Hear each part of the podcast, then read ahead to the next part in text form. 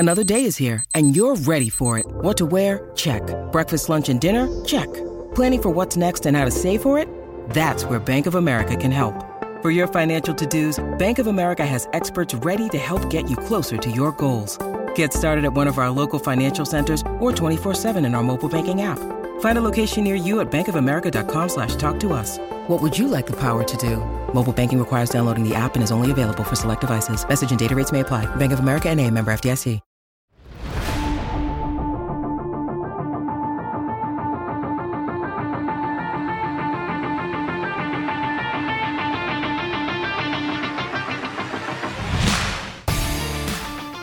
Welcome into the C H G O Blackhawks podcast. My name is Jay Zawaski. With me is Mario Tirabassi and Greg Boyson. We are presented by PointsBet. Use promo code C H G O when you sign up to get two risk-free bets up to two thousand dollars. Thanks for joining us here on this Tuesday afternoon, uh, mere hours after the Hawks blew a four nothing lead to the Buffalo Sabres for a uh, six five ultimate loss. Uh, no practice from the team today, but we've got some some fallout from the game last night. We've also got some some other news around the Blackhawks. The two Kyles, uh, Dubis and Davidson, have kissed and made up. Everything's all better, so we can get into that. And some interesting other topics we have as well. But fellas, welcome in. It's good to see you virtually for the first time. Yep, sitting sitting here in the office. Uh Maybe pants on, maybe pants off. I don't know. But, uh, there's only one way to find out, my friend. Yeah, well, that's that's for that's for another episode of C H G O Blackhawks After Dark. It's, yeah, okay. It's way too early for that. But oh, uh, yeah, that'll be on. Uh, that'll be the West Coast trip. Yeah, the next one. Yeah, yeah real late, real late, real late night.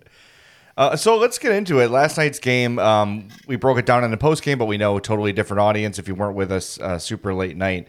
Um, one thing that stood out about this loss in particular is Derek King's tenor after the game. And what we had seen most of the time leading up to that loss was someone who is positive most of the time. He would be critical when he needed to be, but more generally critical. He, he, some very pointed comments that we're going to get to in a few minutes here. But uh, that to me, you know, as the anger of the loss sort of burns off, that's what is sticking with me primarily was Derek King's reaction to the loss.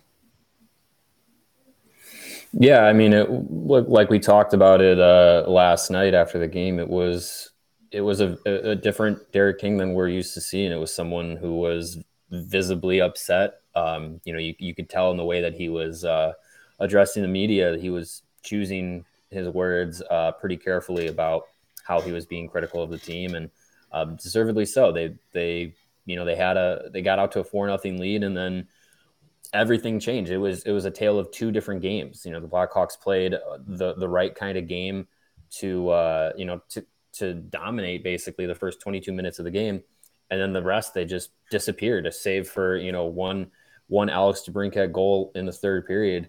It was a completely different effort, a completely different team, um, and obviously Buffalo uh, took advantage of that. And just like we saw on Saturday, you know, just a snowball of uh of of bad play from the Blackhawks, and you know you see a four goal lead erased. Um it's pretty pretty damning. Yeah, I think um you know it doesn't it takes a lot to get Derek King upset, and that was the most upset we've seen him since he's been Blackhawks interim head coach, and we're going to hear those comments here shortly. Uh spoiler alert, but um you know what he said was hard to argue with, and when you when he gets really close to per, taking a guy and throwing him under the bus, uh, it doesn't take long with, to figure out who he was talking about when in these comments. But we might as well get to those comments so we not confusing people who didn't hear. Yeah, Lawrence, go ahead and fire that up, and we'll uh, we'll we'll comment on the other side. We stopped playing the game the right way. We just decided upon ourselves, take it upon themselves to just go and do what they felt like they wanted to do. Didn't do anything we asked them to do. First period they did. They played the game the right way. Second period, nothing. Third period, yeah, they kind of threw some uh, flashes. It's like putting lipstick on, right? Clean it up a little bit, make it look good. Not good enough. That given how the Vegas game played out? Yeah, very surprised, disappointing, and uh, they should be disappointed. So we'll we'll find out come uh, next game how disappointed they really are about losing a game like that. That's that. Those comments are. That's his. That's his. Is and he's not pissed. He's not. Derek King. I wrote it for C H G O Sports this morning. If you want to check it out, all c h g o dot com. He was not. He's not the kind of guy that's going to flip over a table or dump the Gatorade cooler and start screaming and yelling and breaking sticks and stuff. That's not his personality. He shouldn't do that because it's not genuine. The players would see through something like that. But as we discussed a little bit last night, he is the father figure coach. He's the guy that you don't want to let down. He's the coach that you don't want to disappoint. And that's as disappointed as we've seen him. And flat out saying, like, look, these guys stopped trying. They stopped competing when they're up for nothing. And they're just not good enough to do that. I don't know what it's going to take for the Hawks to realize that they're not a good enough team to not play sixty minutes every single damn game. Because every time they take their foot off the gas, the other team comes back on them. It happens all the damn time, whether it's the, you know, the Red Wings of the nineties or the current day Arizona Coyotes. If the Hawks take their foot off the gas, those teams are going to catch them. Whether or not they do it before the clock runs out is one thing, but it's it's a common thing we've seen with this team all year long, and they're just simply not good enough. And, and this was sort of a symptom we saw, you know, twenty sixteen, seventeen, eighteen, when you started to see the, the decline a little bit. The roster still believed it was strong enough to overcome most teams, right? Because you still had Keith, you still had Seabrook and Crawford, and these guys who believed in themselves so strongly, they didn't really realize that their regression was underway. Now there's no excuse. Kane, Toews, and DeBrincat and Jones, no, the rest of the team behind them is not very strong. So if those guys don't put maximum effort for sixty minutes, the guys behind them aren't going to be able to keep them in a game. Yeah, this is, uh, to your point, this is definitely not the, the the team of old where you could just step out on the ice and be better than two-thirds of the league just by stepping onto the ice. It, the Blackhawks, as much as we've been conditioned to believe um, over the years, like, oh, yeah, you, you can, you know, oh, it's the Sabres. Oh, it's the Coyotes. Oh, it's the Habs. Like,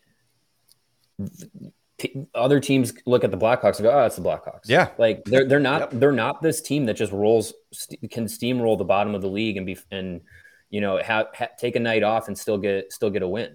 You know, these, this, this is not those teams of old. This is a team that for the past few seasons has been uh, in, in the bottom of bottom half, bottom third of the league. They, you know, they, they've drafted in the lottery the last couple of years, which for almost a decade was, was not the case.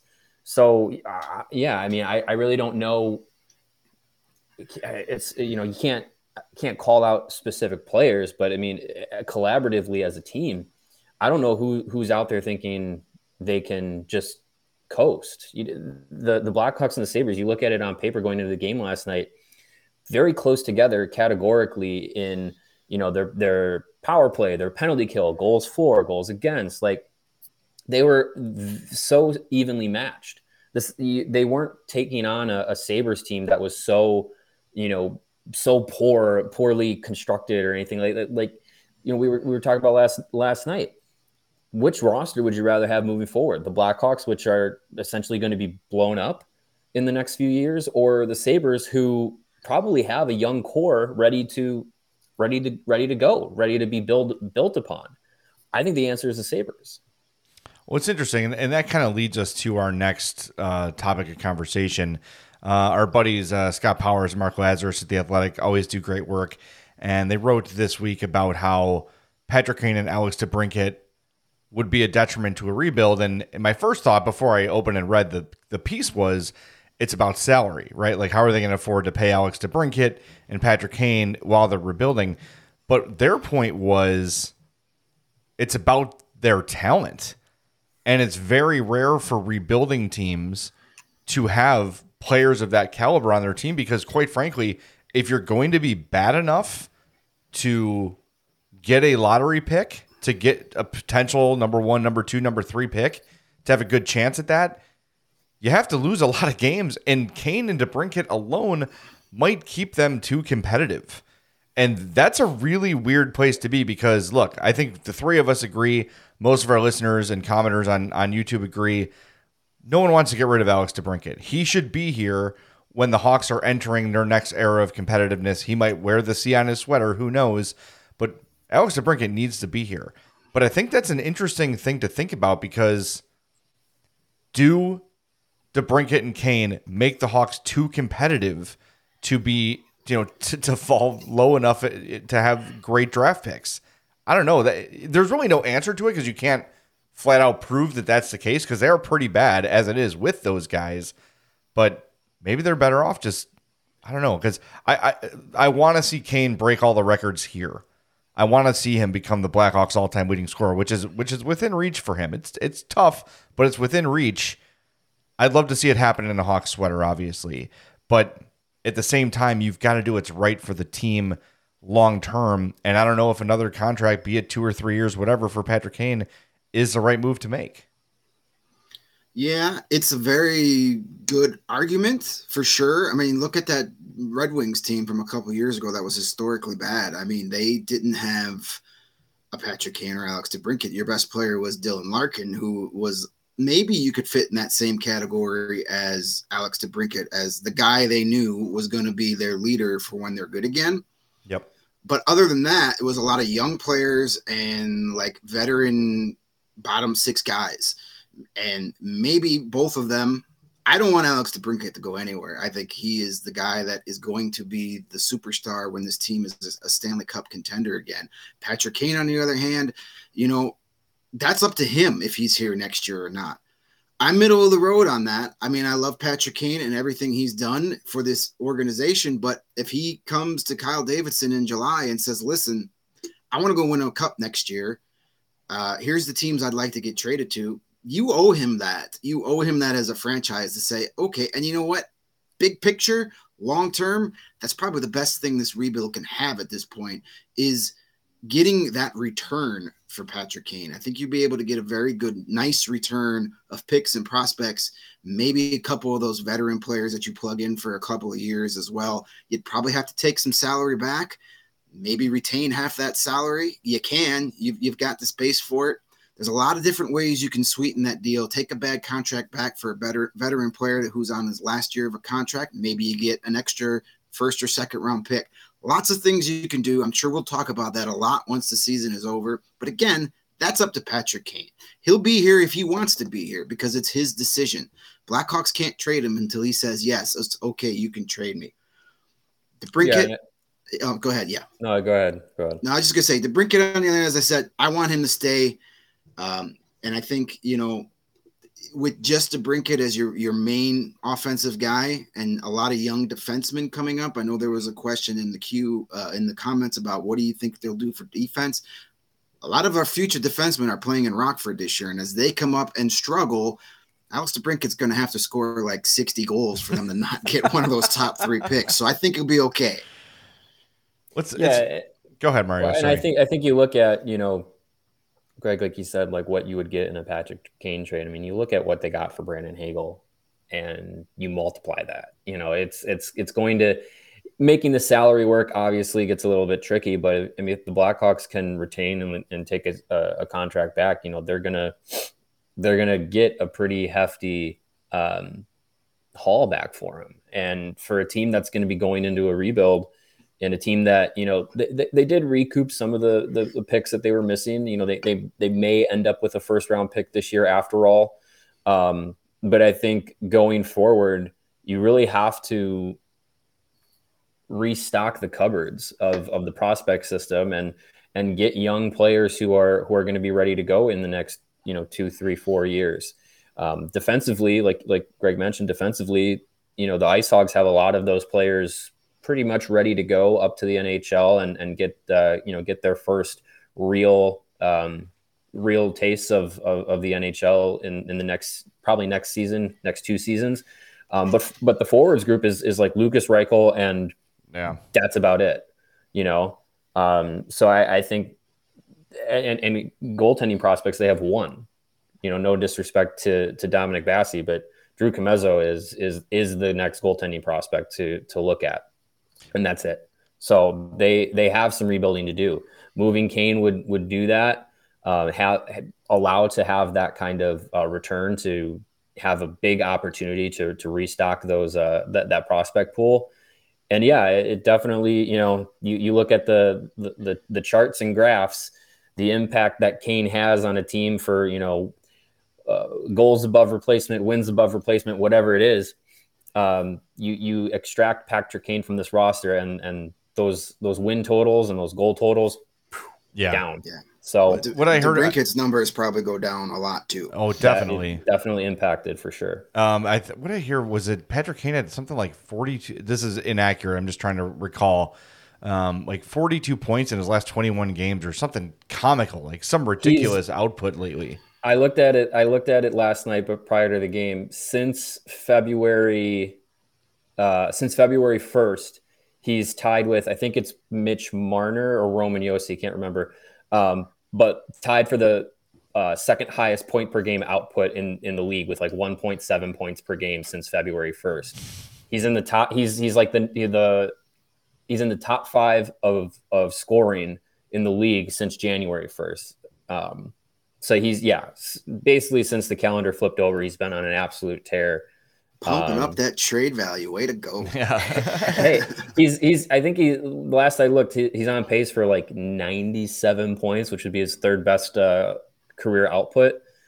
So, I mean, he's, he's still, he's still got the talent for sure. He's, you know, you're not, you're not trying to move a, a ten and a half million dollars contract that's heavy with dead money, like you would be if you're trying to move Jonathan Toews. Like Patrick Kane is still playing as a ten million dollars player. No, no doubt. And it's funny, last week we talked a lot about Toews, and we all sort of reached a conclusion that if Toews went to the Hawks and said, "Can you please trade me?" they'd probably feel a bit relieved.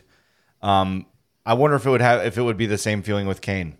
I don't know. I, I think what what we've seen from Davidson so far is he seems to understand what this is going to take, and he understands the reality, and he is not uh, sentimentally tied to anyone or anything, which is good. I think that was a bit of an issue with Stan Bowman, especially late in his tenure, which is understandable. I mean, you spend a decade plus with the same group of guys.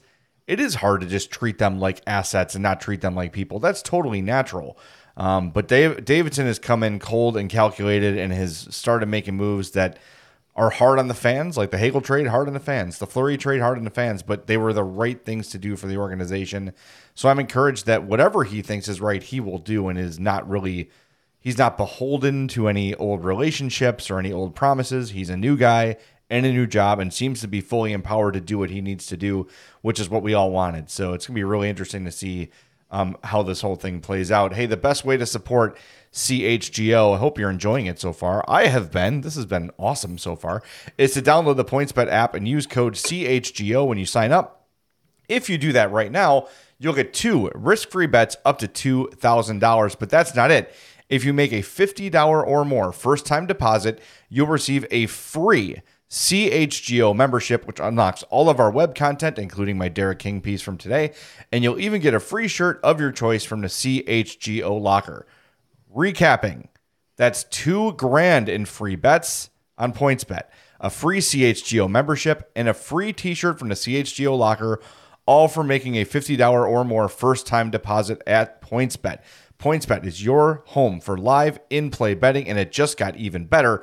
Introducing PointsBet's new feature, live college basketball same-game parlay. For the first time ever, you can build the perfect live same-game parlay only with PointsBet. Want more? You can also boost your live same-game parlays. Watch live, parlay live, and boost live with PointsBet. And now, online sign-up is available in Illinois. You can download the PointsBet app right now and register your account from start to finish, all from your phone. So what are you waiting for? Once the game starts, don't just bet. Live your bet life with PointsBet. Gambling problem? Call one eight hundred five two two four seven zero zero.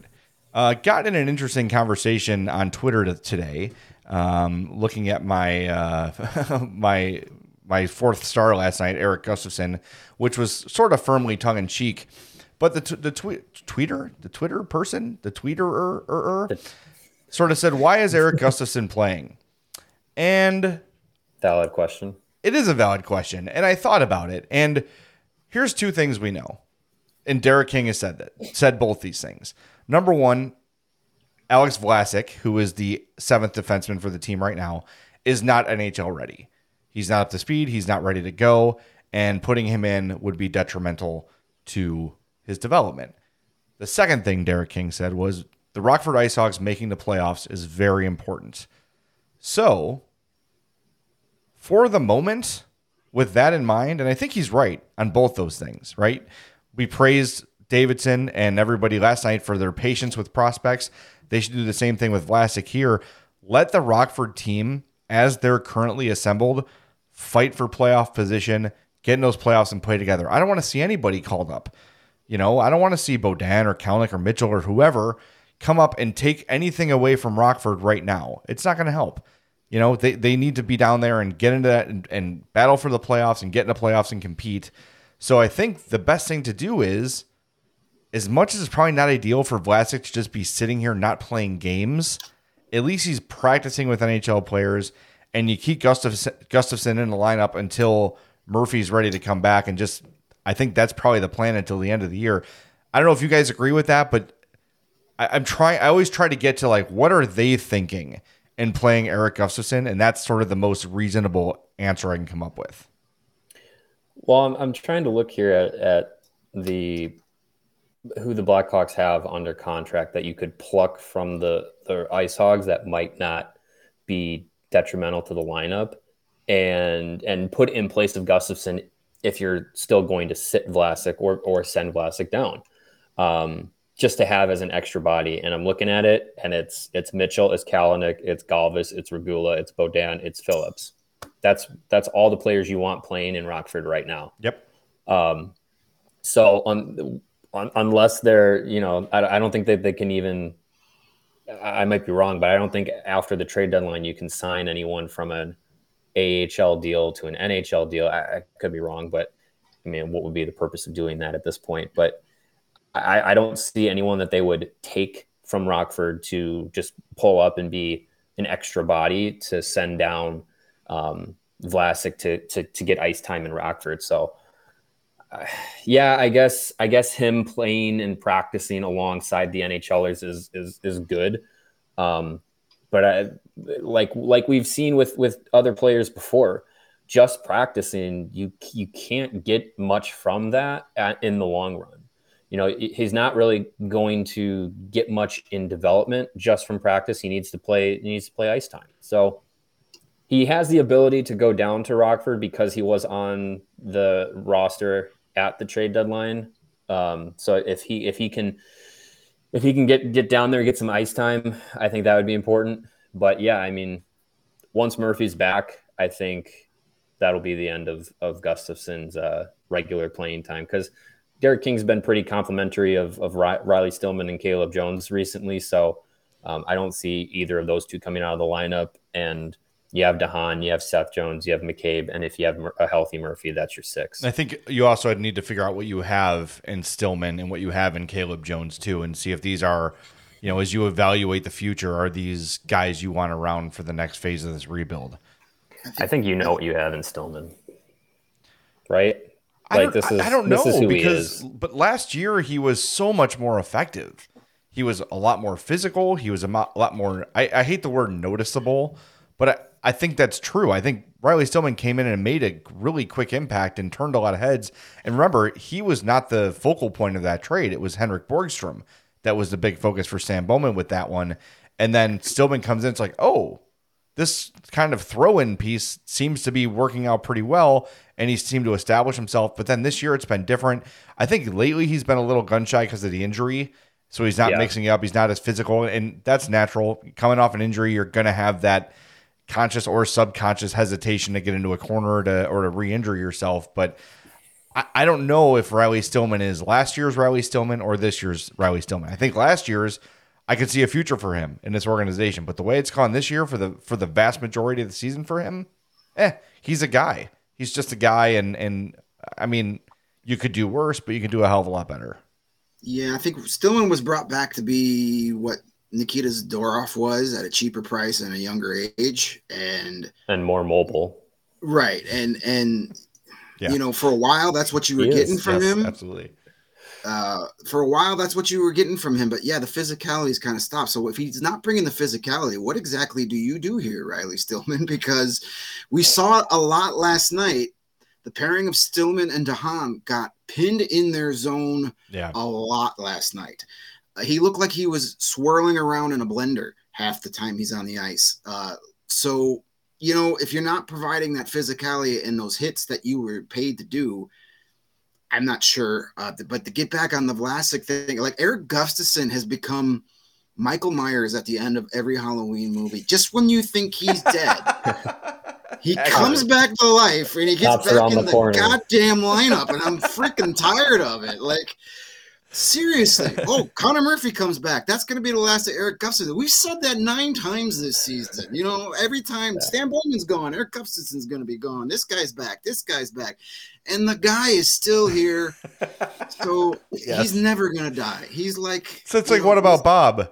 He's never gone. And he opens the door and, and Bob is still standing it's, it's outside ground, the door. It's Groundhog Day with Erik Gustafsson in the lineup every freaking time. So if Alex Vlasic is not N H L ready, what the hell is he doing here? So that's the question. I mean, so do you, because Gus or Vlasic has not played in Rockford. So do you no. send Vlasic to Rockford and be like, here's a new guy, learn your teammates? Yeah, I would. I you would. would. Okay. You've got, you've got a solid six of young guys down there. You've got Kalnick, Mitchell, Isaac Phillips, Nicolas Beaudin, Jakub Galvas, Alec Regula. That's your future defense. That's a lot of those guys are going to be here in the next year or two. But send him down there, let him rotate in. Those things always seem to have a way of working out. You got a guy like Ryan Stanton that's still a veteran player down there who a lot of these young guys say is another coach on the ice. Let him learn from a Ryan Stanton on a daily basis. Not only what it takes to play on the ice, but those little things that it takes to become an actual pro. There's a lot that goes into it. It's, you know, training yourself off the ice. It's your regimen. It's it's setting up an apartment and a phone, simple things that we uh, take for granted, but these guys have never done that before. So maybe a guy like Ryan Stanton, take him under his wing for six weeks. That's not going to hurt him. Um, you know, and then let him play the, the, the IceHogs, the A H L schedule. They play a lot of back-to-back three games in three days. So you're going to need bodies to rotate to keep guys fresh for hopefully a playoff run. At least if he plays once or twice in Rockford, it's a lot better than what he's doing right now. He needs game speed. He needs game action. Yes, the A H L is not the same as the N H L, but it's pretty darn close. And this time of year, and especially if they get in the playoffs, he's going to be facing a lot of veteran guys uh, that play physical, that play hard, and that's what he needs exposure to. He doesn't need exposure to Jonathan Toews taking it easy on him because it's practice. He needs exposure to a guy that's been in the league, like a Stefan Nason on the Chicago Wolves, trying to run his ass through the end boards, and he needs to hold he needs to hold his own. That's where he's going to learn. Not practicing at the Fifth Third Arena every day. He's going to learn getting on some A H L action. So if he's admittedly not ready for the N H L, Get make your reservations at the Rockford Olive Garden. Get your salad and breadsticks, and get your ass on the ice at the BMO Harris Center. Well, that, that I mean, that has to be the plan. It has to be Vlasic is here until Murphy is back, and, and no practice for the Hawks today, Tuesday. So no update on Connor Murphy uh, as of yet. Um, so I don't even know what his timeline really is. Um, but he, so yeah, so King ahead. said King said that Murphy was skating, um, has been skating. Okay. Yesterday and I think the day before too. So um, he's so he is on the ice. Um, it, it, you know, concussions are different for for each player each each time you have one. Um, you know, Tyler Johnson came back uh, and, and both of them. I think both did both of them leave in the same game, if I remember correctly. I think it was yeah, something like that. It was it was either the same either, game yeah, or like or consecutive two games, consecutive yeah. games. Um, So, you know, Tyler Johnson came back and into the lineup yesterday. I, I would be surprised, again, can't, you know, concussions are different, but I would be surprised if Murphy wasn't back in the next, uh, by the time they play at home, or maybe he goes on the road trip with them. Okay. And then you would hope Vlasic goes to Rockford, Gus yeah. becomes the seven, and this is how it goes at the end of the year, barring any sort of injuries or whatever. I want Erik Gustafsson to pick me up in an Uber next week. That's what I want. You want like, that to I be. want I want him to pull up in a Honda Accord and drive me where I'm going. I that's, want him that's what I want to, to lose Mario's food order and leave it outside a door we've never seen before. That's what I want. Hey, that, maybe that, that was Erik Gustafsson. Maybe he heard us bad mouthing him. He's like, I'll show that guy. Yeah. Uh, we had a comment in the chat from uh, Derek. Uh, I, I don't I can't see the text right now, but basically saying, there we go. The Hawks don't have to tank for this to be a successful rebuild. It will take smart drafting and build around the number one line and use the IceHogs well. Uh, we don't know how Kyle Davidson is as a drafter, um, but so far so good with everything else he's done.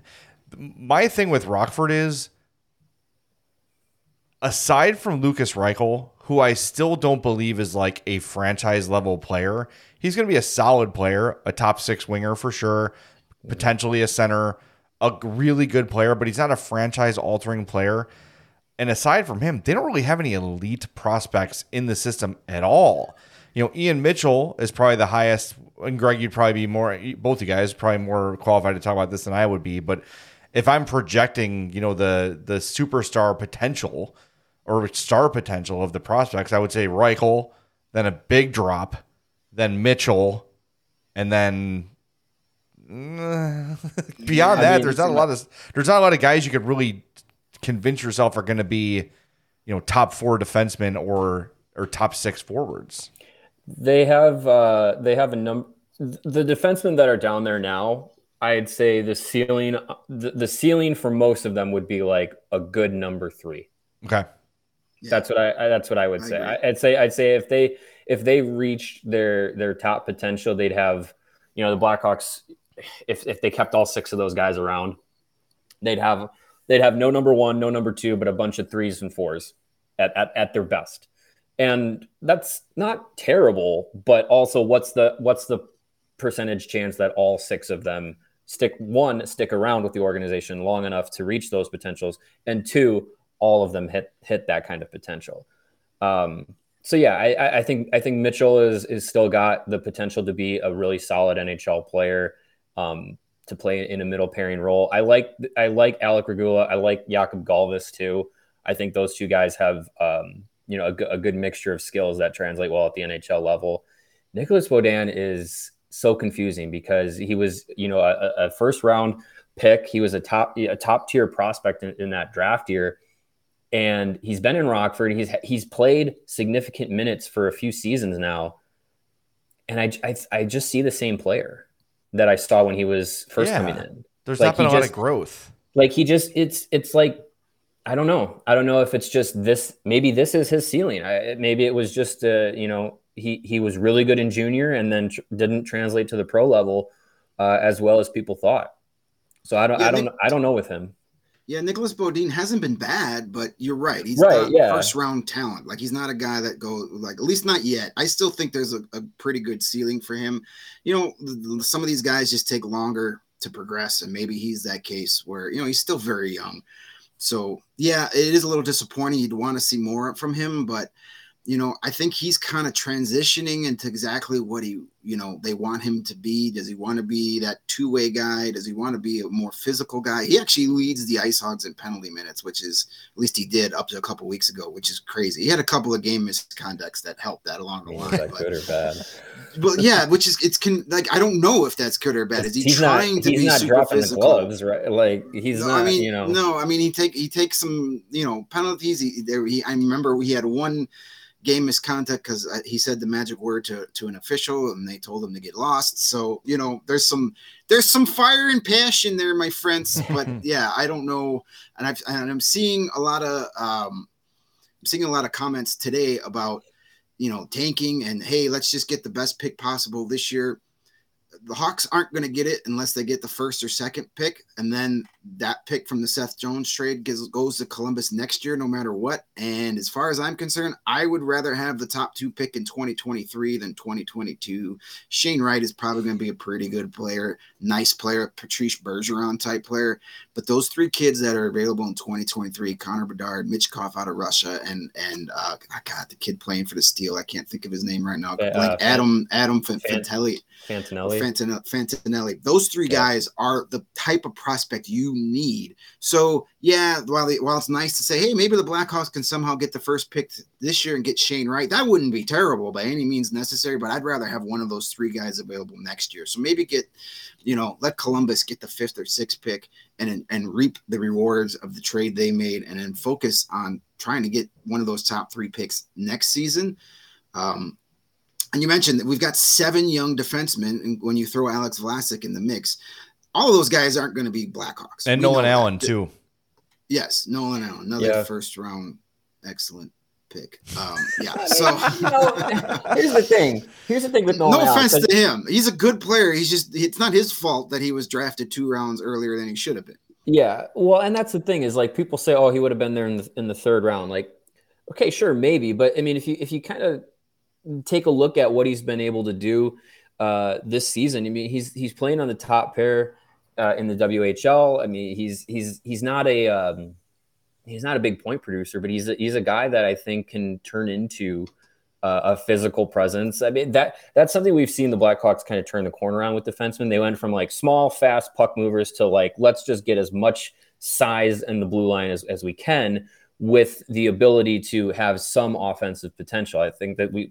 Regula, you know, he was he was acquired, not drafted. But Vlasic, um, Ethan Del Mastro is, is a player like that, and, um, and and Nolan Allan. So I mean, I think those are those are guys that they've they've looked at as like needing those kinds of players. And I you know I think he is he is he going to be worthy of being a, a first round pick, even though he was what, what thirty-second overall, uh, thirty-first overall, like. Is he going to be, you know, worthy of that first round pick uh, expectations? Probably not. And I think if you temper those expectations, you're going to be a little bit more pleasantly surprised with Nolan Allan than thinking, oh, he was a first round pick and now he's, you know, all he does is is hit people or whatever. Like, okay. But I mean, if, if they get a service, if they get a, you know, a guy who can play in, in their top six and, and, and eat some minutes and, and be physical out of him, that's a win. And remember too, the, the guy who did all these, made all these moves is gone. So yeah, right, like exactly. At this point, you might as well just make the best of it. I think we see a lot of that with the Seth Jones conversation as well. Oh, they gave up too much and they're paying him too much. Like, that's correct. I agree. However, Seth Jones is here. He's going to be here for the for a very, very long time. So you better just get used to it and learn to appreciate the many, many, many really good things Seth Jones does. He is a number one defenseman. He can move the puck. He's physical. He's fast. Like he's he's the total package. Is he Nick Lidstrom? No, he's not. Is he Roman Josi? No, he's not. But he is in that second A tier of defensemen, and he's going to be a part of the Hawks for a long time. So instead of complaining about him every game and the fact that he exists on the Blackhawks, get used to it and enjoy the good things he provides because they vastly outweigh the bad. Is he a perfect player? No, he's not.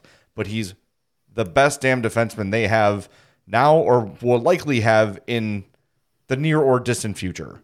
So yeah, I mean, embrace he, it. He, he came into the he came to the team and has done everything that they could have ex- expected him to do.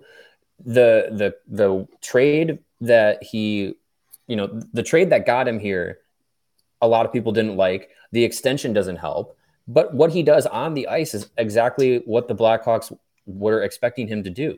He, he's not going to, he's probably not going to contend for a Norris maybe ever again, but he's a, like you said, Jay, he's a number one defenseman, which the Blackhawks did not have. So, so yeah, he's, he's here and he's been providing exactly what he was expected to. And for, for one reason or another, there's going to be a portion of the fans that just don't give him any credit for it. Yeah. It's, it's, it's a bit unfair. Some people act like, you know, they gave Erik Gustafsson that big deal. Like, oh, that's something to be outraged over. Yeah, is, does Seth Jones have his flaws? Absolutely, he does. And playing on a on a weak defensive team exposes those flaws more than if he was had some help out there every once in a while. Sometimes he's on an island and and you know it doesn't know what you know. It's hard to blame him for some of these things. And there are some things early in the season, you could tell he was a guy trying to do too much. Trying to justify and, the contract. Yep. And that, that you can pin on him. And I did. And a lot of us did. You can pin that stuff on him. But as the season progressed, he's, he's eating up the minutes you need him to do.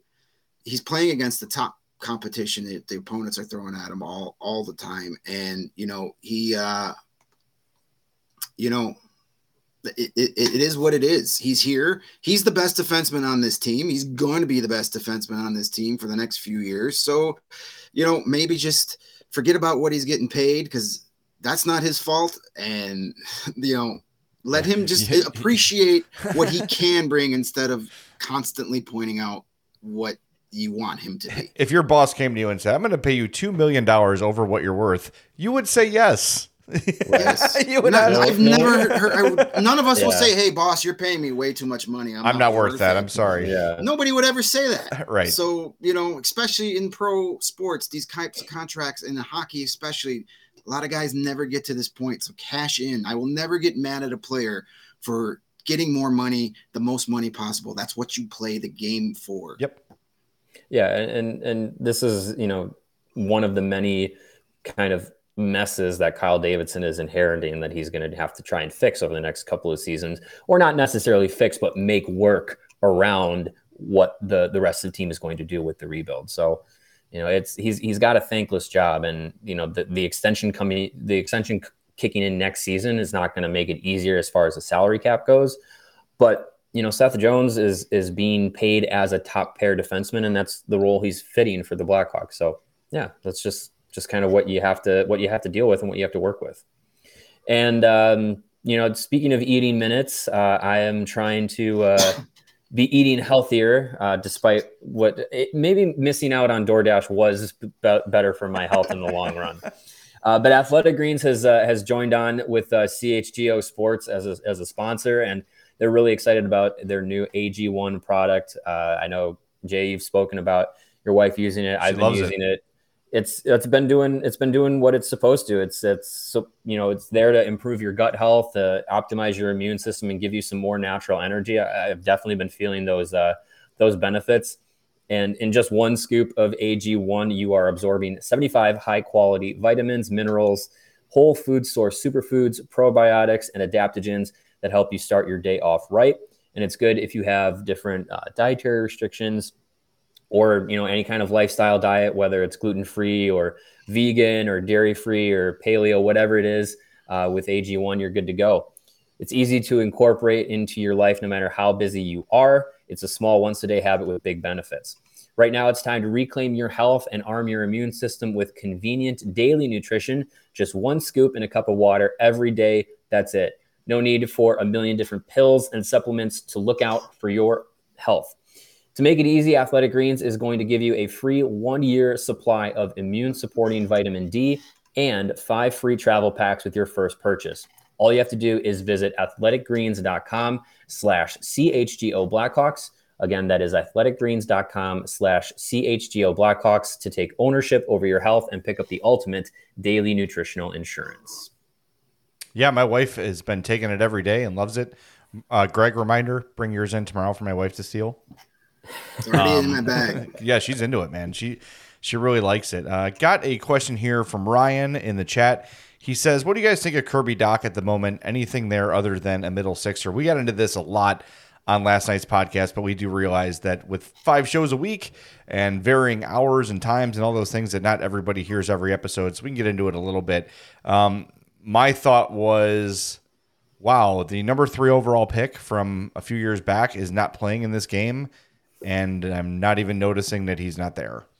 And that to me is concerning. I thought he would be way more along in his development than he is. I thought he'd be a way more impactful player night to night, night to night than he has been. I'm not giving up on him. He's still very young, um, but it's just a little bit.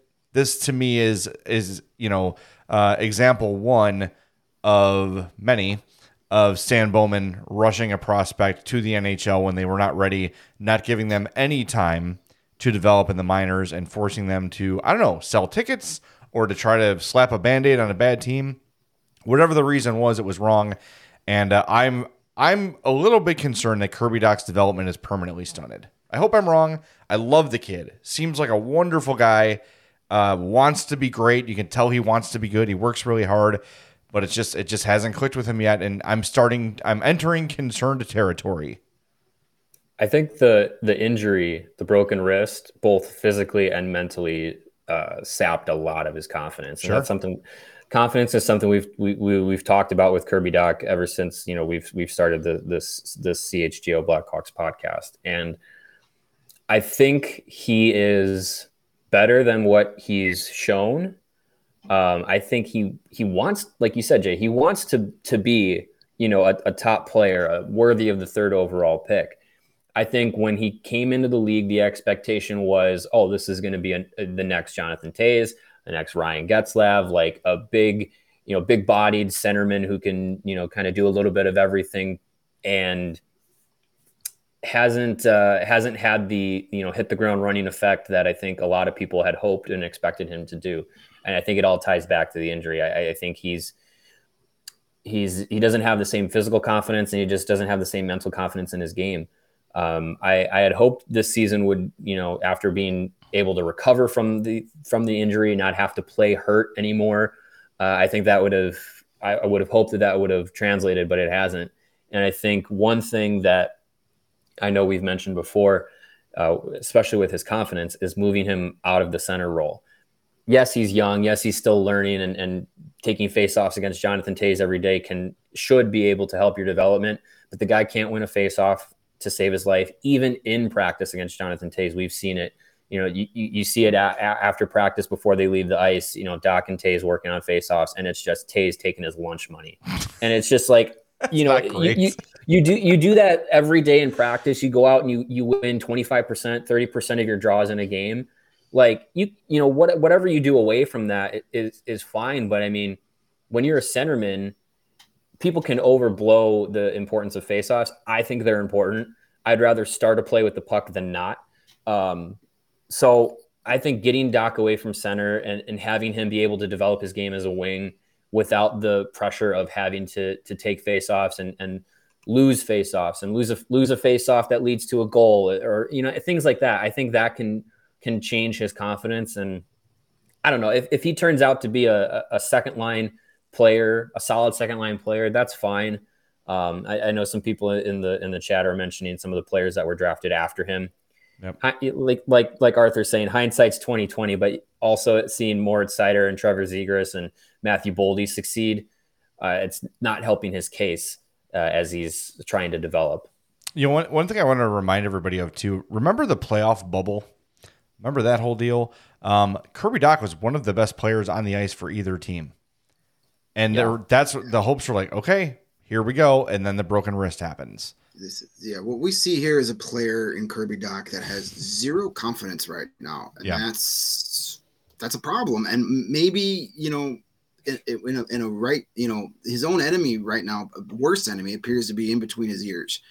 He's thinking too much out there, and he's grabbing his stick to it. Maybe, you know, how many times have we seen him right in front of the net and either hit the post or the goalie make a good save or whiff on the shot or pass? And it, Yeah, and, and then you, you, they show him on the bench, and he just looks like a guy like, what what, what the hell do I have to do?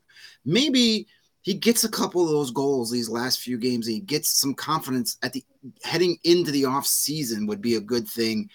Playing him at the wing is where he needs to be. He's not a center. I don't think he's ever going to be a center. He's definitely not that franchise heir apparent to Jonathan Toews everybody thought he was going to be, or at least maybe the reason he was drafted to be. I'm not going to say everybody thought that. Listen, we can't change where he was drafted. Sure, we can go – if we can go in a time machine, we'd take somebody else at that pick, but we can't. But as Jay, as you said, the guy that picked him is no longer here. The guy that completely screwed him with zero development and threw him in the lineup is not here. Uh, Kyle Davidson is showing, as we talked about, he's got more patience with these young players, so hopefully the sins of the past aren't repeated going forward, because the Blackhawks may have another number three overall pick coming. Hopefully they have a couple of those guys coming the next couple of years, so you can learn from the mistakes and the failures of your predecessor and hopefully not repeat those. And if that's what comes out of this, then okay, fine. Um, I'm not giving up on Dach completely yet either. But the ship has sailed as far as I'm concerned, as it being a franchise center. Can he still be, you know, a second line contributor? Yeah, I think so. But that's not what you draft third overall. Right. So I'm not saying he's a bust. but I'm saying he's a major disappointment. Hey, if you enjoy C H G O, one way to help us continue to grow is to download the PointsBet app and use code C H G O when you sign up. Not only are you going to get two risk-free bets up to two thousand dollars, but if you make a fifty dollars or more first-time deposit, you'll receive a free C H G O membership, which unlocks all of our web content, and you'll even get a free shirt of your choice from the C H G O locker. If you have any questions, email pointsbet at all c h g o dot com, and we'll help you out. And in case you missed it, online sign-up is available in Illinois right now. You can actually download the PointsBet app today and register your account from start to finish, all from your phone. You'll be signing up with the fastest sportsbook, easier than ever, so you can start living your bet life in seconds. So what are you waiting for? Once the game starts, don't just bet. Live your bet life with PointsBet. Gambling problem? Call one eight hundred five two two four seven zero zero. We got a little bit of news from um, Pierre LeBrun this morning, fellas, from the G M meetings. And apparently the Kyles have made nice and have made up. They have squashed oh their beef, which is my favorite thing to do with beef before I eat it, is to squash it between the bread. Uh, and things seem to be okay. It's interesting. There was a panel at the G M meetings about um, leaks occurring in the media. And typically what what LeBrun said was a rookie G M, usually at the G M meetings, will keep his mouth shut and just sort of watch and learn. Uh, but Davidson made a point to stand up right away in that meeting, first guy to speak and say, hey, I'm as concerned about this as anybody. I know we just had an incident with the Leafs where something leaked out, uh, but I take this very seriously. So good on him to acknowledge it. Um, I don't think it was Kyle Davidson leaking this to the media. It doesn't seem to be his personality at all, but uh, addressed it with Dubis, addressed it with the other G Ms in the league, and uh, hopefully that's behind him, because Toronto's got some good players I wouldn't mind having at some point. Yeah. Are we, yeah. are we not, are we not certain that it didn't come from Toronto? Because Darren, Darren Dreger was the one who reported it. You think I, I, I would not put it past, uh, you know, Dreger to be more connected to Toronto than he is to Chicago. Yeah. Toronto is very leaky. Everything, everybody is focused on Toronto. The Blackhawks have always done a really good job of playing with their cards, cards close to the vest. You rarely right. ever hear what they're going to do. You know, they've been very good at kind of keeping everything in house. So, If if I was pulling up that PointsBet app and there was a bet of which organization leaked that information, I'd be placing my yeah. money that it came out of Toronto and not Chicago. Right. So and, yeah, and, I, and I'm glad that it's whatever. It's it's behind everybody. That's fine. But it, uh, I mean, it the whole thing is so stupid. It's dumb, right? It it's is. Just yeah. I think dumb. I think a lot of it was Dubis. There's so, there's so many rumors and and reports that come out that aren't true. That right. it's just like. Who cares? And you like, know, like, some of these G Ms are the ones telling these guys information yeah. to get it out there. I mean, come on, let's not. For Dubis, Dubis to me, Dubis looked like a complete ass with all of this, and yeah. that's not me being a homer. But you know, I'm thinking he was just sick and tired of, hey, why didn't you trade for Marc-Andre Fleury or Brendan Hagel? That he just like, well, I'm going to deflect. Maybe this will take some of the heat off of me. But you know. I, whatever. I'm glad they kissed and made up. Let's make a trade. Give us Peter Mrazek's bad contract. So when it's time to trade Mitch Marner, you give him us, and, and you, you know you send him this way yeah. in three years. So future considerations. It is. That means it all, is. It is what it is. Austin and Matthews. Future considerations. Yes. yes.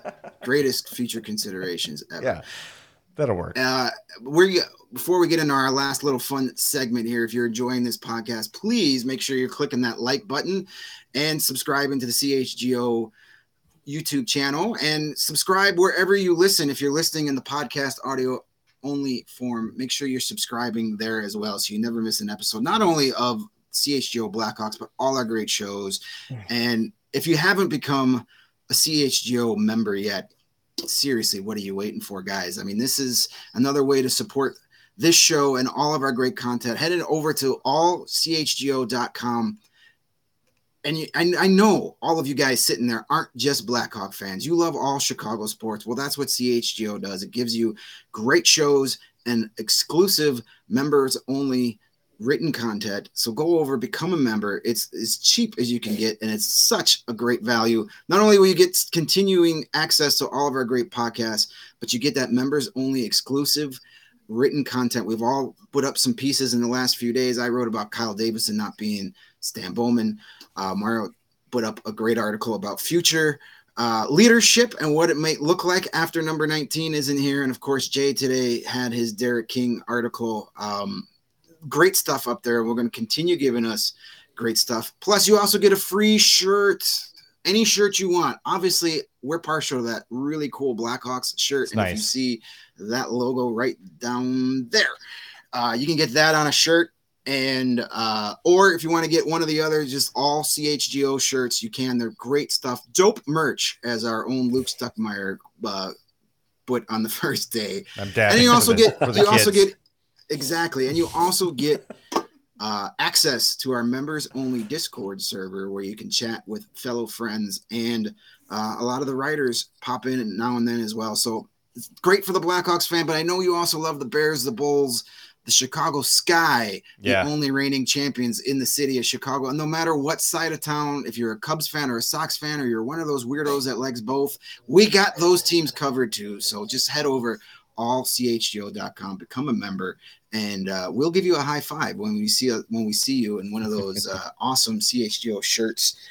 And uh, something else we're kind of having fun with here uh, with the Blackhawks is um, we're doing our March Madhouse Madness tournament uh, where we put up sixty-four of the best Blackhawks of all time and let you guys decide who the best of all time. And we're down to the Sweet sixteen. We posted them this morning. So I think before we wrap up here, we'll quickly go through these kind of fun brackets. Uh, and we're going to start with our three hundred level bracket, the regional semis as we have it. In the three hundred level, we got some interesting matchups. Number one seed Stan Mikita will take on the number five seed Patrick Sharp. And in the bottom half, we got a two three matchup, Duncan Keith versus Jeremy Roenick. Pretty cool. It's pretty that's interesting. A, that's a, that's that's a, a good one. one. It is a good one. Um, I think I got to go top two seeds, but we'll see how that plays out. A lot of the cup guys are still remaining. Not a surprise considering, you know, Twitter users, that's, that's their era. So that's our three hundred level. Go to C H G O underscore Blackhawks on Twitter and place your votes. Uh, moving on from there, there is my favorite region, the Detroit Sucks region. Uh, we have number one seed Patrick Kane versus number five seed Ed Belfour, one of three goalies in the Sweet sixteen. And then in the bottom half, this is a real tough one. Uh, number two, Denny Savard versus number three, Brent Seabrook. Uh, as much as I love Eddie Belfour, I don't see him beating Patrick Kane, but no. That Savard Seabrook, man, that is that's that's a flip of a coin, right? That's there. A good one. It's real tough. I, I'm gonna I'll tell the audience I went with Seabrook because titles matter. Oh. Yeah, I, and I he's yeah, got three. You know, yeah, I, I hard to argue. It's hard to argue with that. Yeah. Um, uh, and then we have uh, the cheering the anthem region, and uh, Bobby Hull, the number one seed, has gotten through, uh, but he's had the lowest amount of vo- votes of all of our four number one seeds, and he's Go gonna figure. have a tough matchup. Mm, yeah, I know weird. It's got nothing to do with his playing either, but. Um, you know, I necessarily didn't want to include Bobby Hull in this, but you have to when you're talking about on ice only. But he's got a number five matchup with Tony Amonte, and uh, based on the early votes, it's not looking is, good for Bobby Hull. It might be the end where of his the, run there. Yeah. Where the first first number one seed falls here. I think. Uh, it's it's starting to look that way, but you have until Thursday to vote. So, and then the other half of that bracket, we have one of our Cinderella stories: the six seed Nicolas Jarmelson versus the two seed Chris Chelios, and that is going to be a matchup of the voters, what era of Blackhawk oh. hockey they put in, because you got to go Chelios there. But that's so hard. And, and how much and how much salt is in your diet? Right. So you know that's that's a tough one. And finally, the Madhouse region, we've got another one five matchup. Only one four seed got to the Sweet sixteen. We got uh, former teammates. This is a tough one, too. Number one, Jonathan Toews versus number five, Marian Hossa. Mm. That's I a tough five, Hossa. man. I, yeah. I voted for Hossa because just I love Marian Hossa. That's a tough five. And on the bottom half, we've got a matchup of all-time great goaltenders. The two seed Tony Esposito versus the six seed Corey Crawford.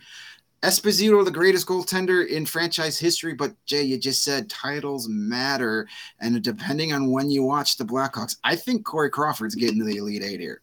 I have to, uh, I have to admit, I love Tony Esposito. I met I met him one time. He signed a picture for me. He was my dad's favorite player back in the day. I went with Corey Crawford. That's I did just, too. That's my generation. I, no, no disrespect to Tony. Oh, great guy. Met him a few times. Lovable guy. I got to interview him uh, a few years ago, and he was he interviewed me for most of that interview. He wanted to know more about me, and I want to know about him. Great guy. He's dearly missed. Yeah. But I voted for Corey Crawford because, man, they don't win those cups in twenty thirteen and fifteen without him. Yeah, uh, that's tough, man. I'm I'm glad that fans are finally giving Crawford his due now that he's gone, because he was so seemingly loathed when he was here. Like, yeah. Crawford sucks. He's a weak link. Like, what? What are we talking yeah. about here? You know, he's been replaced by Seth Jones, I think. Yeah, I guess so. That's the new public enemy number one. This guy's really good, but he's not perfect, so I hate him. Yeah. This is fandom. This is fandom. This is what it looks yeah. like. So.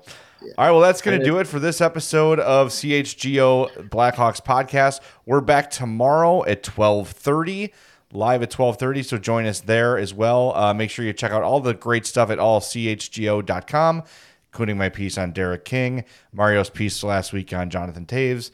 Greg wrote about one on uh, Jonathan Toews coming up too. He's just appears to be my favorite thing to write about. Well, tomorrow's a big uh, Thursday. Yeah, thir- Thursday, Thursday is uh, game one thousand for Jonathan Toews. And I saw John Dietz point out something interesting that had Quenneville not been fired for his negligence in a sexual assault case, um, he would have been present for Toews' and Kane's one thousandth games as a visiting oh, yeah. coach. Yeah, because they both came against the Panthers. Isn't that cool? Oh well, it's not going to happen. Oh well, too bad, so sad. It's All right. Bad, yeah. Thanks, everybody, for joining us. We want to remind you, as always, that we are presented by PointsBet. Use promo code C H G O when you sign up to get those two risk-free bets up to two thousand dollars for Greg Boyson and Mario Tirabassi. I'm Jay Zawaski. We'll talk to you tomorrow at twelve thirty on the C H G O Blackhawks Podcast.